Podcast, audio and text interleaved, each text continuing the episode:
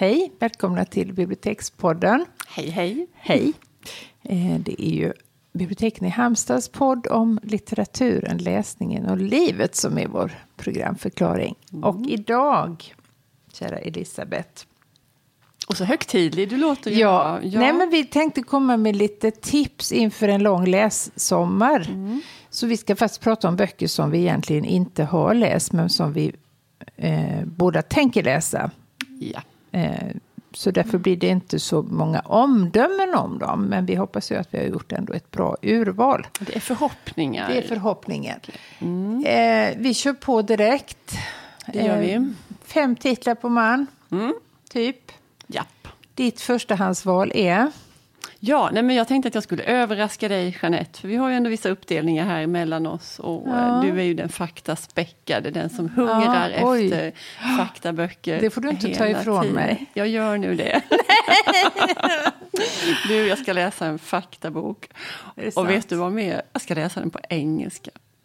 Ja, jag är förstummad. Det är inte bra i radio. Nej, det är inte bra. Nej, men så här. Eh, jag har ju varit så intresserad av detta med ensamhet nu i vår Ja. av olika skäl. Eh, och en av inspirationskällorna till det här med att fördjupa sig i ensamhet, det var faktiskt ett tv-program som jag såg i, för ett ganska länge sedan. Ett Kobra-avsnitt som handlade om en eh, amerikansk kvinna som heter Emily White. Och hon har varit, också, som jag, väldigt upptagen av det här med ensamhet. Hon har faktiskt dragit det ännu längre. Hon hade ett, ett bra jobb, hon var jurist, eh, framgångsrik, livet lekte. Sådär. Men hela tiden så brottades hon med de här ensamhetskänslorna. Den här ensamheten lämnade henne ingen ro. Och hon var på något tekniskt sätt var hon inte så himla ensam. Men det handlar ju ofta inte om det utan om Själens obotliga Ja. ensamhet, som han sa. Så hon, hon sa upp sig från sitt jobb och, eh, och har tagit reda på en massa. Hon har intervjuat forskare, gjort egna undersökningar och verkligen gått all in för att liksom, ja, men så, fördjupa sig i det här med ensamhet. Boken heter Lonely och hon säger såna fantastiska saker i den där intervjun. Att hon, hon, eh, det här med att ensamhet på många sätt kan sägas vara det sista tabuet. Och när hon såg boken och så såg hon hennes namn, Emily White, stå tätt intill ordet lonely, så rös hon av fasa. Och så säger hon att komma ut som ensam är det värsta jag har gjort. Jag är så sjukt taggad på att läsa den här boken. Jag har gått och köpt den, den är på väg nu med bud till min Den är brevlåda. alltså inte översatt? Nej. Nej, man skulle det kanske kan bli ett sidoprojekt. Jag undrar det. Men i alla fall, nej men det är... Ja, den ska läsas en, i sommar. riktig eh, haktappare. En bump. ja, det var en liten bump. Ja, Ja, men då får du återkomma med rapport. det kan du tro. Mm. Och du då, Jeanette? Vad Eh, hugger du tänderna i? Ja, eh, den första på läslistan som jag har stått i kö på ganska länge som jag tror kommer snart eh, är då Jeanette Wintersons Tidsklyftan. Och den är väl inte obekant för särskilt många för den har varit ganska omtalad. Eh, det är ju då eh, med anledning av Shakespeares 400-årsdag i år, eller han skulle, det är 400 år sedan han föddes, eh, så har eh, en rad brittiska författare fått i uppgift att skriva om hans eh, dramer i modern tappning. De har fått ganska fria händer. Jag vet inte- Rolig idé. Rolig idé. Eh, jag vet inte om de har fått välja eller om de har fått sig ett drama Tilldelat. tilldelat. Det förtäljer inte historien. Det har kommit ut två hittills och den ena av dem är då eh, den här som heter Tidsklyftan och det är en vintersaga som hon har tagit sig an. Och vad jag har förstått av det jag har läst är att man känner mycket väl igen eh, själva ramberättelsen i den, men hon har flyttat den till en ultramodern nivå, nämligen finanskrisens London. Oh, wow. Ja. Så den är jag väldigt sugen på för att hon, eh, allt Jeanette Winterson tar i blir ju väldigt bra. Det blir så Hittills. himla bra. Ja. Och det här med att, att eh, eh, omarbeta verk i modern tappning, det är ju ingen, det är ju ingen ny idé. Om man tänker på ett, ett eh, som Odysseen. Den har ju blivit ett otal antal. De jag kommer på spontant är Strändernas vall, till exempel Eyvind Johnson. Och eh, Odysseus naturligtvis, mm. James Joyce mm. och det finns säkert en massa fler. Så det är en väldigt tacksam eh, form att ge sig på. Mm. Och jag tror inte att man behöver känna till eh, Shakespeares En vintersaga in i minsta detalj för att ha behållning heller. Nej, det tror inte jag heller. Jag är också full av tillit inför Jeanette Winterson. Ja, det är... Vi litar på henne. Ja, jag vill också läsa den känner jag nu. Ja, ja. du kan kanske få låna. Efter dig. Mm. Du har en mm. liten tunn rackare där bredvid dig. Nu har jag en tunn rackare. Och detta är, ja, men ibland är det sådär med med sommarprojekt, sommarläsprojekt. Att det kan vara sånt som, man liksom, som inte riktigt kommer upp på listan annars under mm. året. Och någon som har legat och bubblat på min läslista väldigt länge så är det den franska författaren som kallas för Colette. Hon heter Gabrielle Colette och hon levde mellan 1873 och 1954. Oj då. Ja. Um, jag vet att jag såg en... Alltså hon var, var otroligt produktiv hon har skrivit sådär mellan 25 och 30 olika titlar. Mycket finns översatt på svenska. Och jag vet att ganska ung så såg jag en, en tv-dramatisering som gjorde oerhört stort intryck på mig. Sen har hon legat och skvalpat i, i bakhuvudet. Och, ehm, och nu har, nu har alltså moderna klassiker finns det en bokserie som heter där den här Cherie har kommit ut. Mm. Um, jag ska säga någonting mer om henne först. Att jag, jag kan läsa ett litet citat om henne. Som ung var hon skandalomsusad, inte minst för sina kärleksaffärer med såväl män som kvinnor. Hon blev som äldre en av Frankrikes mest älskade och respekterade författare. Och hon var med i den här Goncourt-akademin. Mm -hmm. Så hon började vildsint och mm. slutade mm, aktad och ja, i den här Goncourt-akademin. Den här boken Cherie då Eh, som, som, ja, men där är, det är en kärlekshistoria mellan en äldre kvinna och en 25 år yngre man. Och bara den varianten ja, tycker jag är, är lite... Det helt motsatta har man ju stött på. Nej, inte precis. Um, nej, men det verkar jätte, jätteintressant. Och uh, det påstås då i den här romanen att eller om, om romanen att det är den att mannen är den oerfarna och den som i någon mån då objektifieras medan kvinnan är hon som har kontroll. Mm. Uh, och det tycker jag också är lite att vända på steken. Mm. Den filmatiserades 2009 med Michelle Pfeiffer i rollen som kvinnan Lea. Och den heter? Den heter Cherie. Och det är Cherie, alltså namnet ja. på den unga mannen. Aha. Aha. Smart. Och så måste jag säga en sak till. Hon har också skrivit, 1944 skrev hon en bok som heter Gigi. Eller, ja, man säger nog Gigi. Det handlar också om en ung kvinna. Eller den handlar om en ung kvinna. Um, och alltså, den påminner till temat mycket om den här Bernard Shaws Pygmalion. Och den Colettes bok filmades och då hette filmen Gigi ett lättfärdigt stycke. Mm. och den filmen fick nio Oscar.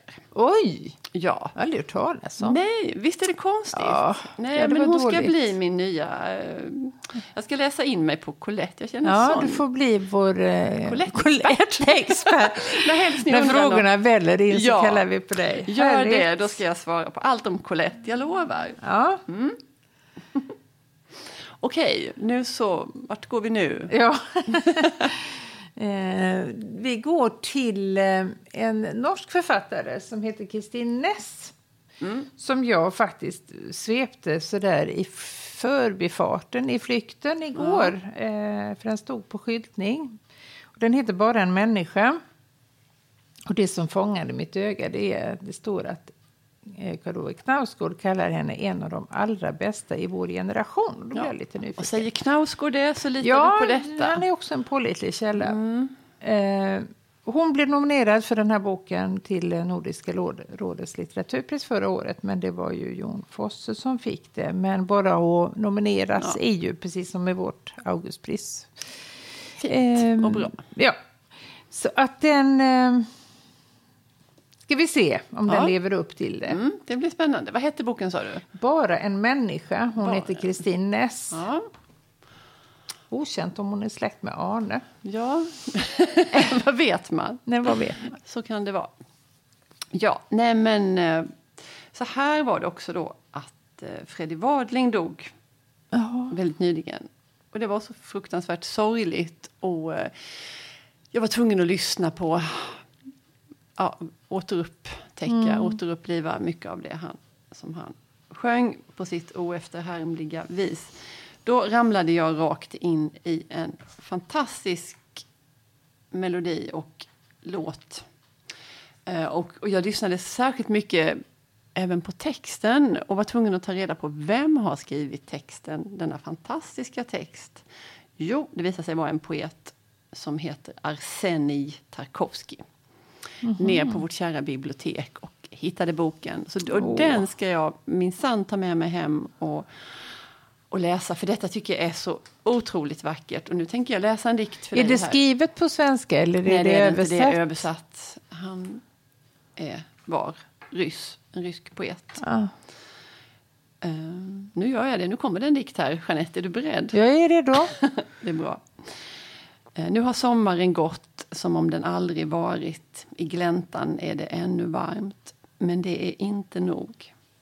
Allt som kunde slog in, la sig som ett femfingrat blad rakt i mina händer. Men det är inte nog. Ondska och godhet försvann inte förgäves. Allting brann klart, men det är inte nog. Livet tog mig under sin vinge, räddade och skyddade. Allt lyckades mig sannerligen, men det är inte nog. Löven blev inte brända, grenarna blev inte brutna. Dagen är tvättad som ett fönster, men det är inte nog. Ja. Väldigt fin tonsättning också. Ja, det är, det. Det är ehm. otroligt bra. Mm. Men kan han... Diktsamlingen heter En klase syrener och jag passar, det tycker jag det passar så bra mm. som sommarläsning. Ja, det är det. Kan han, har han skrivit någonting som är bara tillnärmelsevis så bra som den dikten så är, är man ju i hamn. Mm.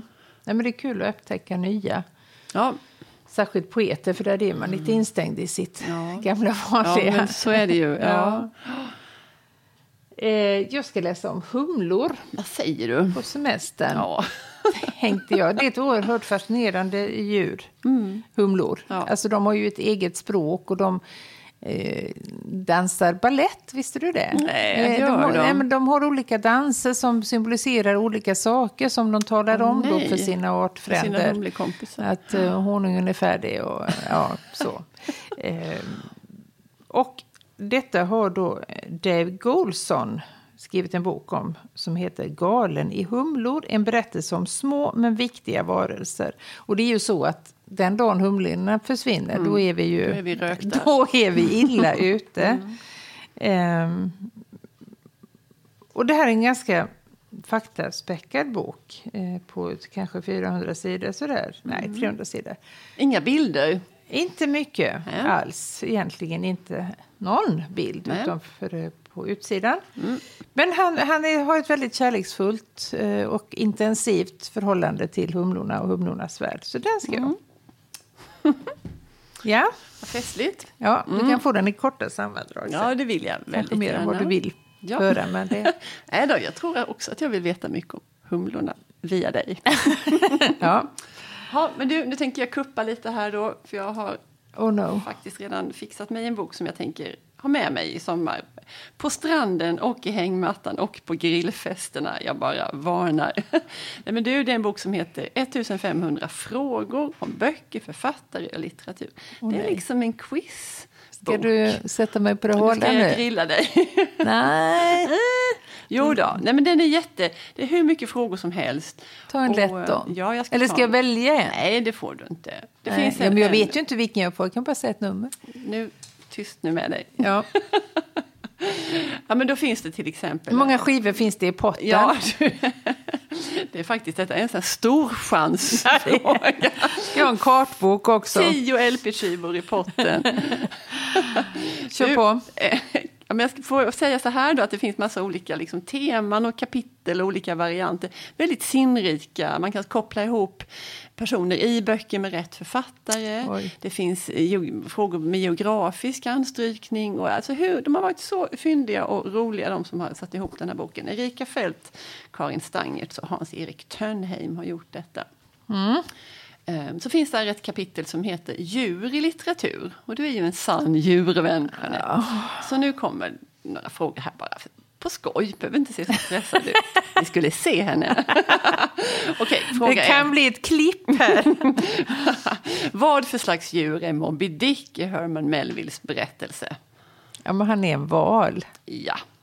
Fråga två. I Reidar Jönssons Mitt liv som hund funderar huvudpersonen en hel del på den hund som sändes ut i rymden 1957. Vad var hennes namn? Laika. Ja. Det här går ju jättebra. Vem har Ja. skrivit berättelsen om måsen Jonathan Livingstone Seagull? Eh, måsen. Den, hela boken heter Berättelsen om måsen Jonathan Livingstone Seagull. Jag tänker på Swift, är det det? Nej, tyvärr. Nej, Potten någon- går vidare till nästa. Nej, men man får ju ha fler chanser. Säger du inte rätt svar då? Richard Bach heter han. Jaha, det var en mer sentida. Ja. Men du, så tar vi nästa fråga istället. Eh, nu har du sista chansen att få potten här i alla fall. Då. Vad heter den sorgsna och pessimistiska åsnan i berättelserna om Nalle Puh? Ja, men det var ju för enkelt. Ja, det var ju. Ior. Ja, det var rätt. Nej, men så där kan man hålla på. Vad heter Tjorvens hund i Saltkråkeböckerna? Du som är hundvän även. Han heter Båtsman. Ja, sådär. Så. Och så kan man para ihop pseudonymer med författarens riktiga namn. Och så finns det en väldigt spännande eh, sju frågor om eh, sociala manifest och skrifter. Oj. Ja, Men kan inte få en sån då? Det låter lätt kul. jo då. En före detta fotomodell har skrivit öppenhjärtiga böcker om sin uppväxt i Somalia och kampen mot kvinnlig könsstympning. Vad heter hon? Hon heter Dairi någonting. Ja, men det är rätt. Det räcker så. Ja. Mm, mm, mm, mm. Den här då, Drömfakulteten som utkom 2006 är en roman om skummanifestets skapare, Valerie Solanas. Vad heter författaren? Det är Sara Stridsberg. Ja. ja. Ja, Nytillträdd eh, akademiledamot. Ja, Hoppas hon kan komma till vår podd någon gång. måtte hon kunna göra det. Men vi- det var väl en skojig Ja, det var jätteroligt. Ja. Särskilt när man kan. Ja, men du tyckte du var hemskt duktig. Ehm, Ja. Vi hade varsin bok kvar. Mm. Och en hade vi läst på, eller vill vi läsa båda två? Ja, jag är sjukt taggad på denna Ja, bok. men då kanske jag ska ta min klassiker först. Ja, gör det. För det tycker jag att man ska läsa på sommaren. Då ska Ja. man läsa klassiker. Och Ja. det blir faktiskt en omläsare. Fast det var oerhört många år sedan jag läste här. Men jag kommer Mm. ihåg fortfarande hur djupt tagen och påverkad jag var av denna bok. Och det är Therese Raquin av Emile Zola.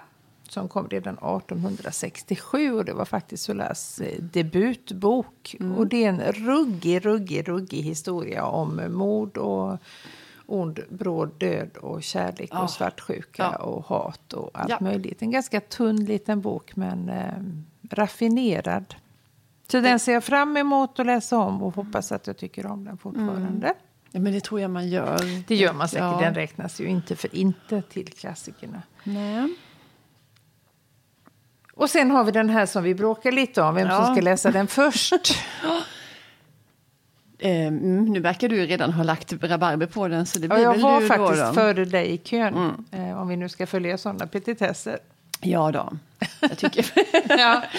Vi ska väl klämma ur oss vad den heter. ja.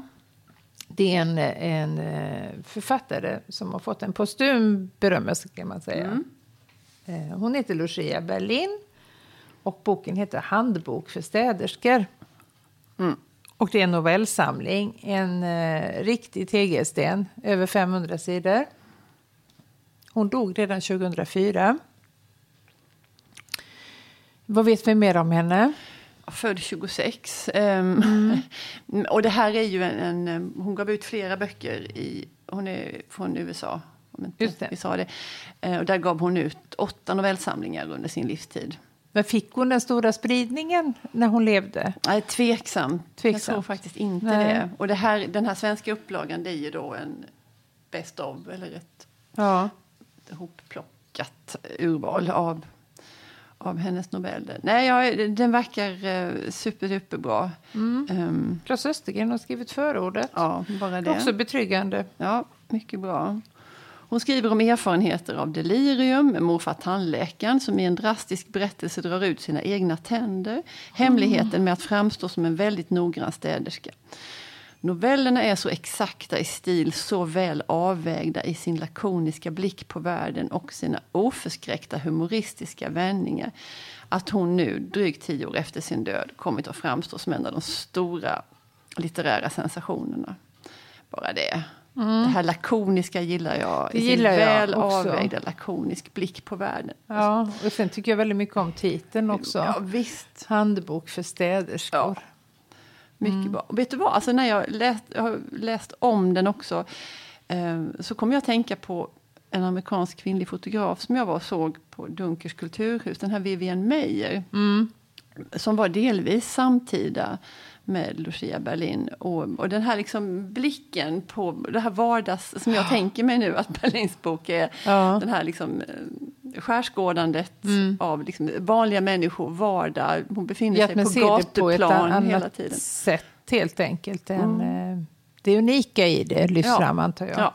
Både i de här fotografierna och i, i Ja, boken. precis. Och det står, någon säger om henne så här att hennes, hennes noveller får en att häpna över livets tillfälligheter.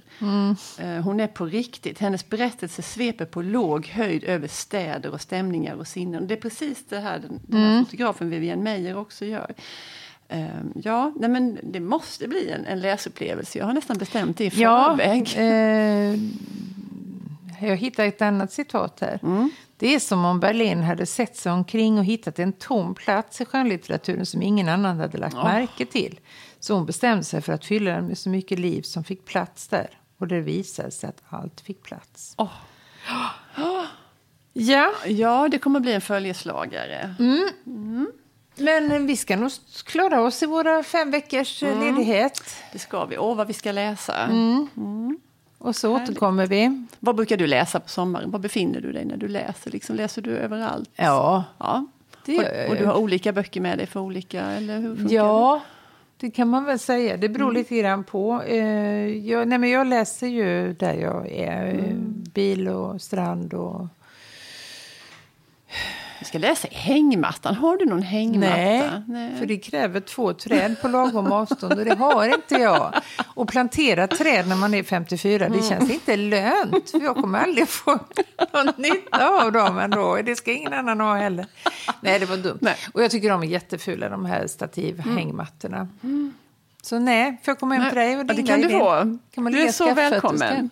Kan, ja, det kan vi göra. Och så kan vi läsa högt vi läsa för varandra. högt. Ja, det blir en bra Det blir en bra lässommar. ja. Vi tackar Okej. för oss så länge. ja. Hej då. Hej då!